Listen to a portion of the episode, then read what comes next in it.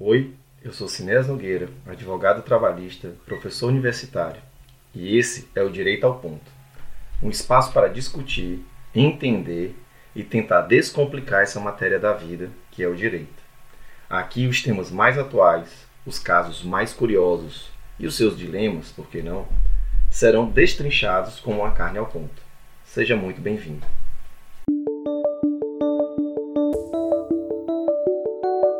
Oi, gente, mais um domingo e mais um episódio de Direito ao Ponto para vocês.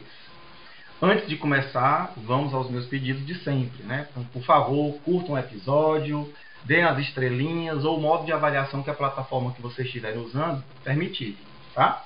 É, tem uns que dá para só me ouvir, tem outras plataformas que podem ver e ouvir, então você vai lá e dá essa curtida, esse like, enfim, da forma que, que lá aparece para vocês, tá? É, também eu peço sempre que compartilhem com quem, você, com quem vocês gostam esse conteúdo, para aquela pessoa que você entende que vai gostar do, do, do, do, tema, que acha interessante que aquela pessoa saiba do tema, tá?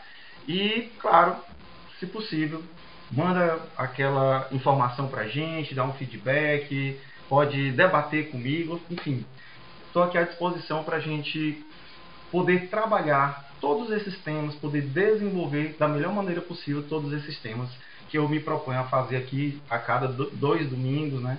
Para a gente discutir e ampliar o conhecimento a respeito do tema, de temas como direito do trabalho, direito constitucional, processo, processo do trabalho, ou alguma coisa que envolva o trabalhismo, tá bom? E aí, para a gente conversar a respeito desse tema, eu vou começando a fazer é, fazendo uma pergunta para vocês. Né? Quantas horas por dia você tem trabalhado? Pensa aí. Aí você vai me dizer, ah, eu trabalho 8 horas, 9, 8 horas e meia por dia, trabalho aí 44, 45 horas por semana, alguma coisa assim. Mas antes de você realmente concluir esse seu raciocínio, eu quero que você inclua no tempo de seu trabalho o tempo também que você fica à disposição do trabalho, porque são duas coisas diferentes. Uma coisa é você trabalhar efetivamente, outra coisa é você, além de trabalhar efetivamente, é ficar à disposição do seu empregador, à disposição do trabalho. Muitos empregados têm a sua, a sua jornada de trabalho, ou seja, aquele dia de trabalho, em que é, é, efetivamente fica é, prestando serviço ao seu empregador, mas quando saem da empresa ou quando saem do ambiente de trabalho, ainda ficam conectados ao trabalho, ainda ficam, digamos assim, à disposição do empregador. Às vezes ficam à disposição pelo celular, pelo tablet, ficam à disposição pelo computador, ficam à disposição de alguma maneira, tá? E isso também tem que ser contabilizado no tempo do trabalho. Não é só o tempo efetivamente trabalhado, mas o tempo à disposição. Tá? É por isso que eu pedi, pensem aí com calma quantas horas vocês têm trabalhado por dia. E aí, pensem, somando agora o tempo à disposição do trabalhador, mesmo aquele que você está fora do ambiente de trabalho. Se você somar tudo isso, é muito provável, e vou já explicar por que, é muito provável, é muito provável que você fique à disposição e trabalhando bem mais do que 8 horas por dia, bem mais do que 44 horas por semana. Tá? Bom, feita essa pergunta inicial, eu vou pensar, vou partir agora para outra pergunta. Será que nós, como trabalhadores, nós, será que a gente consegue hoje se desconectar completamente do trabalho? Será que a gente consegue se afastar mentalmente do trabalho, das obrigações, dos planejamentos, né? das rotas de trabalho, das imaginações que a gente tem para melhorar o nosso ambiente de trabalho? Será que a gente consegue se desconectar? Será que a gente, quando está em uma roda de amigos, mesmo no final de semana, ou uma roda familiar em casa, na hora do jantar, na hora do almoço, enfim. Será que a gente consegue não conversar sobre o trabalho? Porque, sim, quando a gente está conversando sobre o trabalho, é, a gente se projeta no trabalho. Né? Não tem como eu conversar de uma pessoa sem eu me projetar próximo dela. Você não tem como eu conversar sobre o meu trabalho sem que o meu, digamos, espírito, sem que a minha mentalidade não esteja projetada no trabalho. Então, eu reforço a pergunta: será que a gente consegue se desconectar completamente do trabalho? Será que isso é possível na vida moderna? É, a gente pode fazer a mesma pergunta para o empregador: será que os empregadores, em regra, hoje, conseguem respeitar a jornada contratual do, dos seus funcionários? Será que os, que os empregadores hoje conseguem não acionar os funcionários em horários que não são aqueles estabelecidos pelo contrato de trabalho?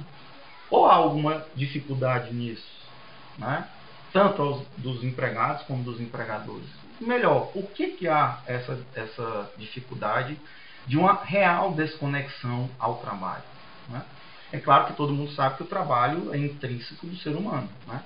Tem um, um, um, livro muito bom de uma autora importantíssima no século XX, chamada Hannah Arendt, é, que ela, ela fala exatamente sobre esse trabalho, né? sobre o trabalho labor, sobre o trabalho como produção. Tá? O nome do livro é A Condição Humana. Muito bom. É, você que já fez o curso de trabalho, você que já fez é, alguma pós-graduação, provavelmente já ouviu falar dessa, dessa autora, né, da Hannah Arendt, e provavelmente já ouviu falar da, de uma das obras dela, inclusive essa. Tá? Então, é interessante é, perceber que o que a Hannah Arendt pensou lá no, no meados do século XX, hoje as, as, as, as perguntas, hoje as as dúvidas elas são um pouco mais profundas, né? Ela praticamente ela dividiu o trabalho em vários em três, em três situações, mas hoje a gente verifica que o, o, trabalho ele não é só intrínseco do ser humano, como ela demonstra, né, de uma maneira muito interessante, inteligente, até mesmo elegante, mas é interessante a gente observar que está tá tão apegado à ideia do trabalho no ser humano que a gente às vezes não consegue se desconectar dele, a gente não consegue separar a pessoa né, é, do trabalhador. A gente não consegue, por exemplo, separar a pessoa, professor Sinés, da pessoa Sinés, o pai de família, o irmão, o amigo, enfim, a gente não consegue às vezes fazer essa separação, essa dicotomia, tá? E a USP, né, a Universidade de São Paulo, ela fez uma pesquisa, inclusive está no site do, do TSC, é fácil de achar, em que ela demonstra que 45% dos entrevistados trabalham acima de 45 horas por semana.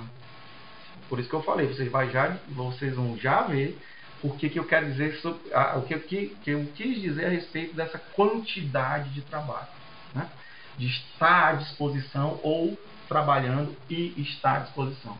Veja, 45% afirmam que trabalham mais do que 45 horas por semana, sendo que o limite constitucional brasileiro é de 44. Né? Quase a metade da população que, que entrevistada fala dessa maneira, né? que 45% diz que trabalha mais do que 45 horas por semana. Agora, se segura aí na cadeira se você estiver sentado. 23% afirmam que trabalham entre 49 até 70 horas por semana. Tá? 70 horas por semana, gente, equivale a dizer que esta pessoa trabalha 10 horas por dia, todos os dias da semana, incluindo sábado, domingo e feriado. Tá? É muito. Tá? Ah, trabalha só, trabalha só seis dias, entre aspas, né? Bom, para trabalhar 70 horas por semana em 6 dias, daí 11, 12 horas de trabalho por dia. Um absurdo, né? Muito, é muita jornada de trabalho. E aproveitando que você está sentado e já bem segurado, segurado de uma maneira bem, bem, bem confortável na sua cadeira, na sua poltrona, uh, ah, 6% dos, dos entrevistados dizem, afirmam que trabalhavam mais do que 70 horas por semana eu fiquei paralisado quando eu ouvi, ouvi e quando eu li e, e, e, fiquei vendo algumas matérias a respeito. mais do que 70 horas por semana. Não era para ter nem 1%, quanto mais 6%. Né? Já trabalhar entre 49 e 70 horas por semana já é um absurdo, 23%, quase um quarto da população que respondeu trabalha essa, essa quantidade. Então, vejam que há uma dificuldade hoje do trabalhador se desconectar. Porque ou ele está realmente, efetivamente trabalhando, ou ele está à disposição do empregador remotamente, à distância, né, por meios eletrônicos. E tudo isso é, é, é, pode ter uma consequência terrível, não só para a saúde do trabalhador, claro, mas para a própria economia. Porque se você tem um trabalhador que trabalha 60 horas por semana, digamos, né, 12 horas é, por dia durante 5 dias, ou 10 horas por dia durante 6 dias da semana, é muito. Né? Se você tem um trabalhador que trabalha 60 horas por semana, eu ouso dizer que a partir do quinto ano de trabalho nessa rotina, essa pessoa vai estar adoecida. Né? Isso vai sobrecarregar o sistema público de saúde, o sistema privado de saúde, vai diminuir a qualidade desse trabalho, a consequência é bem essa. É, e, claro, você também tem uma consequência é, econômica, que a pessoa vai produzir menos, né? você vai ter menos postos de trabalho à disposição. Então, enfim, tem muita consequência, a meu modo de ver, mais consequências negativas do que positivas, quando os empregados têm, é, de uma maneira muito intensa, essa, essa conexão ao trabalho. Quando os empregados não conseguem se desconectar, se livrar né, da, da ideia que gravita em torno da mente de cada pessoa, que a gente chama de trabalho. Certo? E a gente pode pensar, o que, que causa isso? O que, que tem causado isso modernamente? Aí a gente pode ter um monte de resposta possível, mas é, eu te, tenho aqui algumas, algumas ideias. Né? A primeira talvez seja a pressão por desempenho. Né? É, é muito comum os funcionários se sentirem é, na necessidade de se manterem conectados para atender as necessidades do, do, empregador ou dos seus clientes, por exemplo. Tá? Até mesmo com medo de perder uma oportunidade de ascensão no emprego, enfim. Nós temos aí um fenômeno que já não é novo, né, da globalização. Há quem diga que é a primeira ideia de global, globalização, perdão, é, já começou quando os portugueses começaram a circundar o globo terrestre, enfim. Mas a verdade é que a globalização se tornou um fenômeno muito mais intenso a partir dos anos de 1980 do século passado, né? em que muitos trabalhadores têm que trabalhar com equipes que estão em países diferentes, em às vezes continentes diferentes, em fuso horário diferente. Né? Então tudo isso também faz com que esses, esses empregados, de uma maneira bem peculiar, fiquem mais vinculado ao trabalho, mesmo se não estiverem dentro de um ambiente de, de, de trabalho. Tá? E, e, também a gente não pode descartar o próprio ambiente econômico incerto né, que a gente vive, convive, em especial aqui no Brasil, desde 2015. Né? No mundo, a gente pode dizer que esse ambiente econômico incerto ele se aprofundou com aquela crise da bolha econômica é, nos Estados Unidos, né? lá em 2008, mas aqui no Brasil chegou de uma maneira muito mais intensa em 2015. E uh, esse ambiente econômico incerto faz sim né, com que os empregados eles tenham que demonstrar a todo momento um compromisso extraordinário né, com o seu trabalho, com o seu emprego, de forma a garantir uma eventual, uma virtual né, segurança no emprego. Tá? Então, a gente pode eleger aí esses quatro itens né, como causas que são mais evidentes dessa intensa conexão ao trabalho que nós temos hoje. A legislação brasileira ela não tem assim, uma temática específica, pelo menos no que diz respeito à legislação nacional, ela não trata com essa nomenclatura, né? direito à desconexão do trabalho.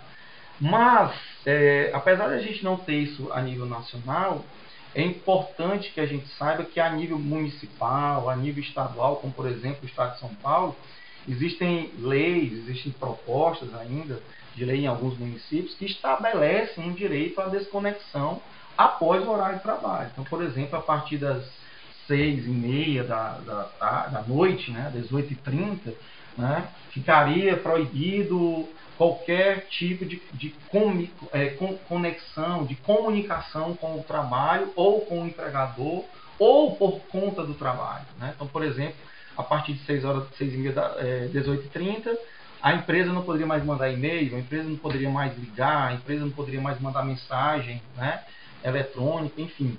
É claro que esse tipo de atividade ela é mais fácil de ser é, acertada, negociada por meio das negociações coletivas, né? acordo coletivo de trabalho ou convenção coletiva de trabalho, é, de modo a que esse, é, é, essa norma dentro da empresa, né? essa norma criada pelos sindicatos juntamente com as empresas, elas podem dispor é, que após o expediente de trabalho não poderia haver essa conexão com o trabalhador, e o trabalhador estaria impedido também, porque não teria acesso à senha, enfim, ao, ao sistema, sob pena de uma, de, uma, de uma multa, por exemplo, em caso de descumprimento. Tá?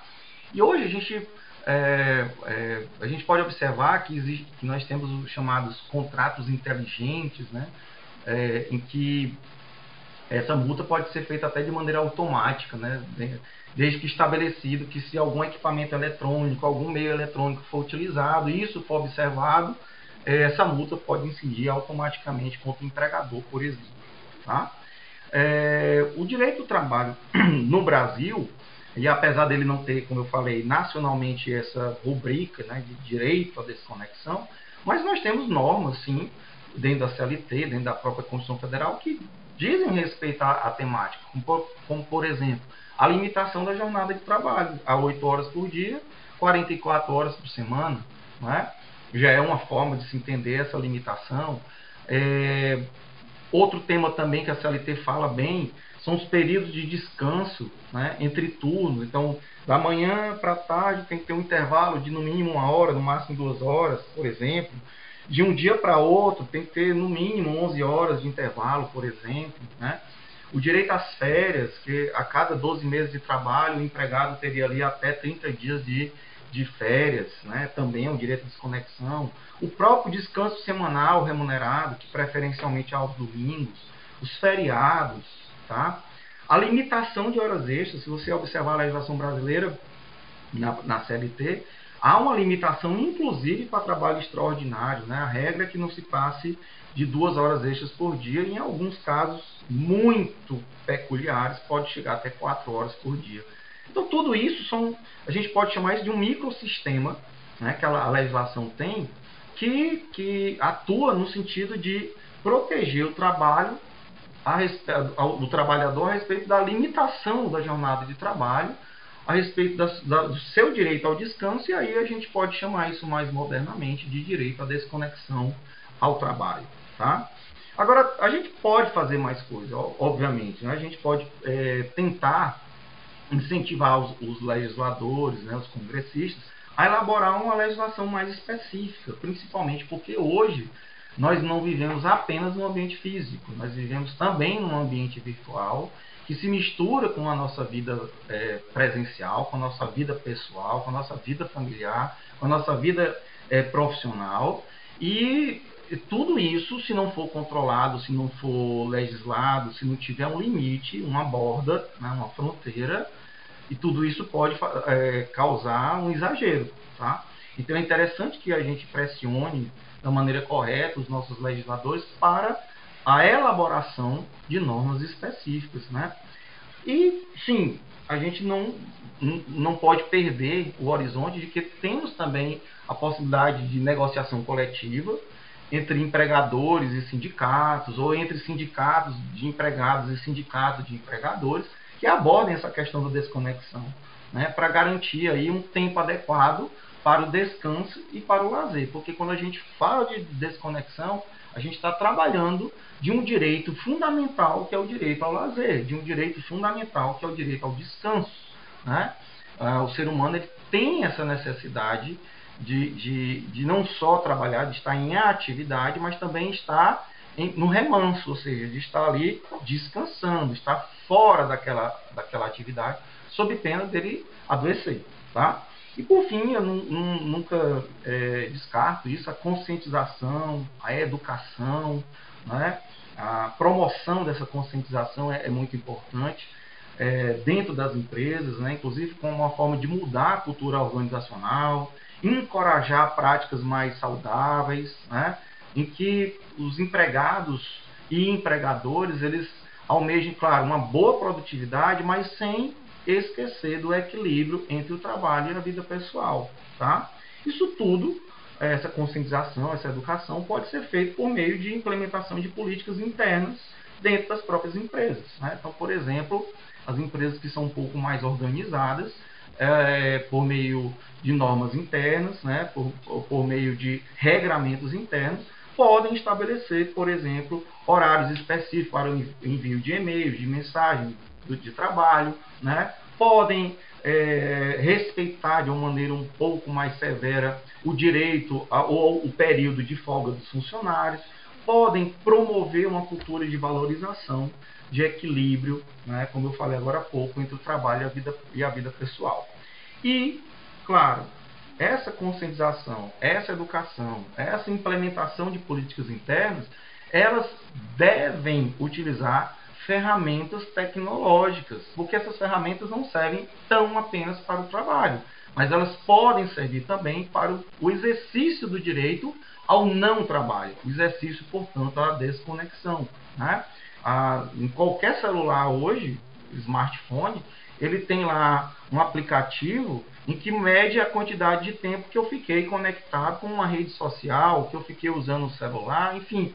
Então, se isso já é uma, uma tecnologia, um, um, um, instrumental fácil de ser localizado, fácil de, de fácil acesso, é importante que haja um desenvolvimento de tecnologias nesse sentido, né, para reduzir o impacto dessa hiper é, é, é, conexão com o trabalho, tá?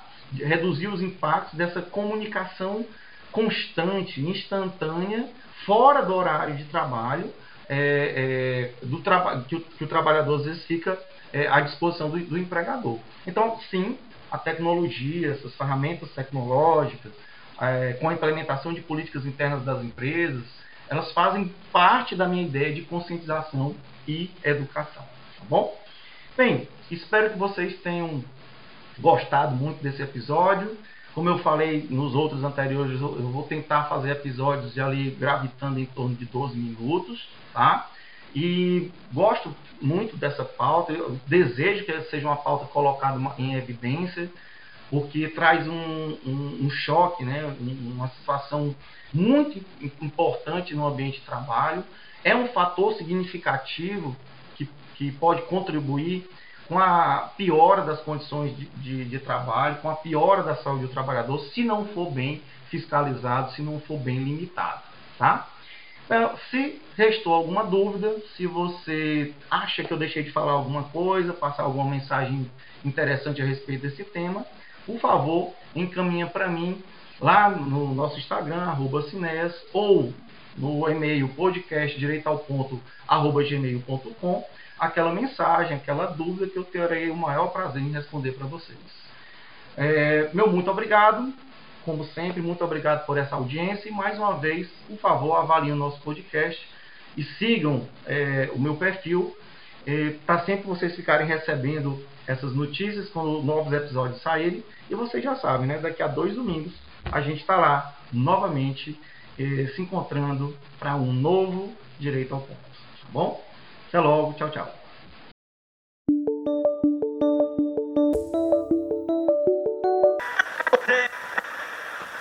Lembrando que nós estamos nas principais plataformas de streaming. Segue o Direito ao Ponto no Spotify e avalia o nosso podcast. Adiciona no Apple Podcasts. Se inscreve no Amazon Music, curte no Deezer e faça parte da nossa comunidade no Orelo para não perder os episódios.